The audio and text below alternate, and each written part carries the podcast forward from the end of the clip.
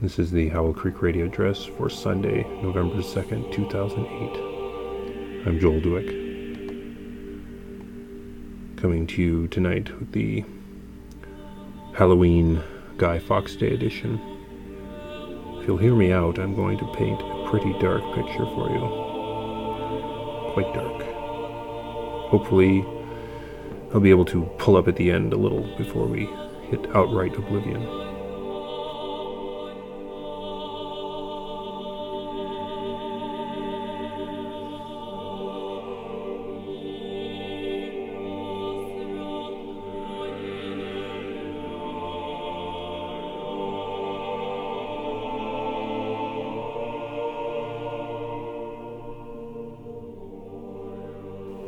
If I could dwell where Israfel doth sit, and he where I, he might not sing so wildly well a mortal melody, while a bolder note than his might swell from my lyre within the sky.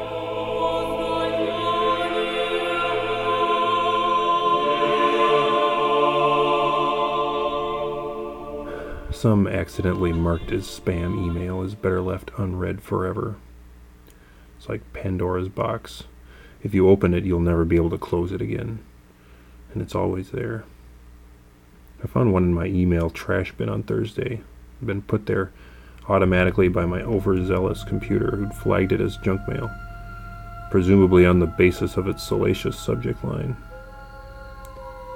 When you're in love with a beautiful woman, it's hard. So I opened it up because I recognized the name of the sender. And that's where Pandora's box comes in.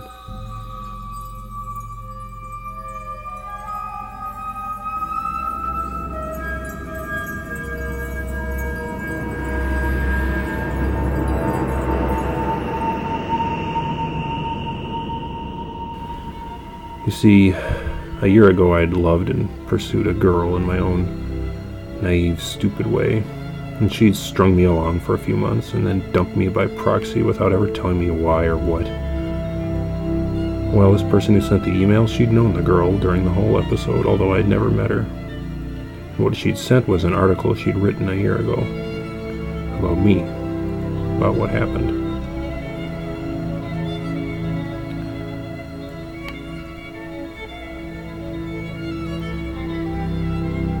Here's um, part of the article. She is one of those women who exudes beauty. She isn't just cute, she isn't just sweet and funny, articulate and adorably naive. She's beautiful. She not only attracted guys, but based on the fact that she did, she'd gradually come to accept and then expect all of the attention. It used to make me so frustrated some days when she would talk like every guy on campus was crazy about her. But they were. She didn't think it was uncommon, and it didn't make her the least bit uncomfortable. She had learned to predict men to the point where she knew that when they were around her, they wanted her. He couldn't watch her eyes, watch his friends, and watch for lies. He lived a thousand miles away. He had to trust that she was as faithful as she seemed to be in her letters. I wish he could have heard her questions to me at night as we were getting ready for bed. I wish he could have heard about the other guys,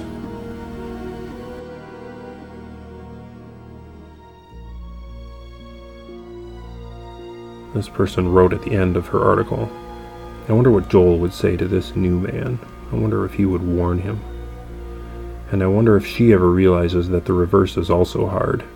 When you're a beautiful woman, it's hard to love. It's hard to know that no matter where you turn, some man, some greater man, some more attractive man than the one you currently have is swooning over you. It's hard to be content. That was what really threw me down on the ground again. It wasn't just that I was such an idiot for wasting so much attention and affection on this creature. It was this new thought that if I ever tried again on anyone else, I'd only be a sincere, naive sucker all over again. Maybe, maybe beauty and faithlessness go hand in hand. Maybe it can't be helped. Maybe people just come to expect the attention people give them and to take absolutely none of it sincerely. Before you know it, Dark visions are swirling in front of your eyes about people you know in the future.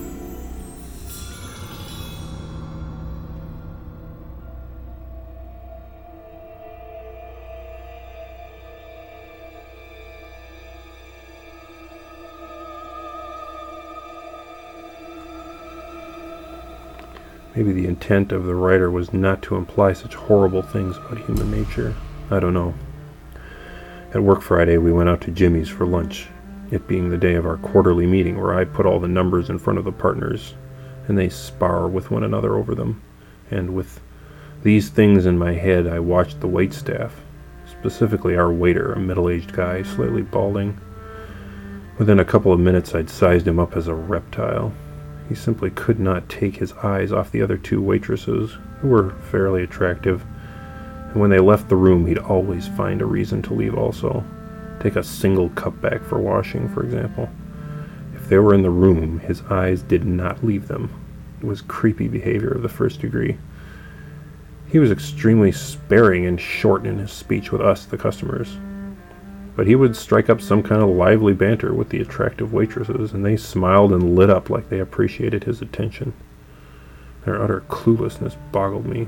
Maybe they know something about this guy that I don't, like that he's secretly rich or something. Here it is again, I thought. They will string along even a reptile like this because they've come to expect attention like that from everyone.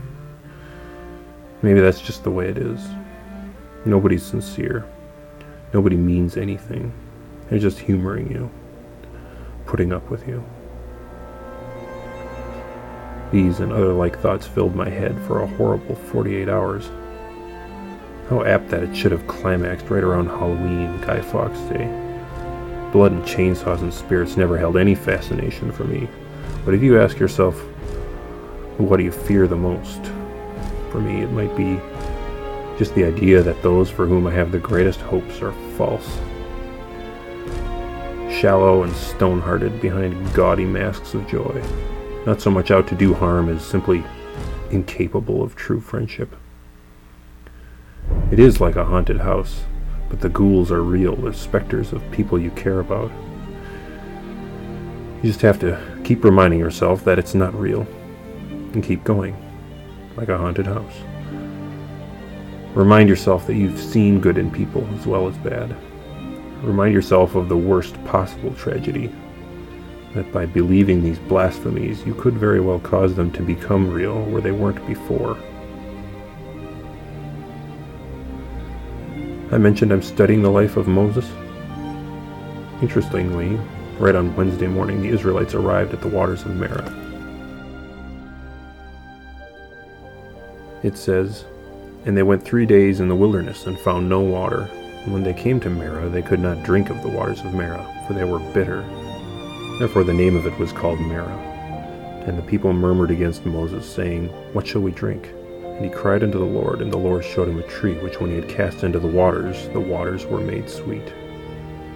And almost immediately after this, they came to Elim, where were twelve wells of water, and seventy palm trees, and they encamped there by the waters. It says the Lord showed him this tree. Maybe Moses knew instinctively what to do with it. Or maybe he had to think a while before he thought to throw it in the bitter waters. Either way, something they lacked and were starved for, they found a source of. But oh, the anguish. And the thing that should have quenched their thirst proved to be too bitter to swallow. And God provided something that made it not only palatable, but sweet. I'm looking for that tree. I need that water. End.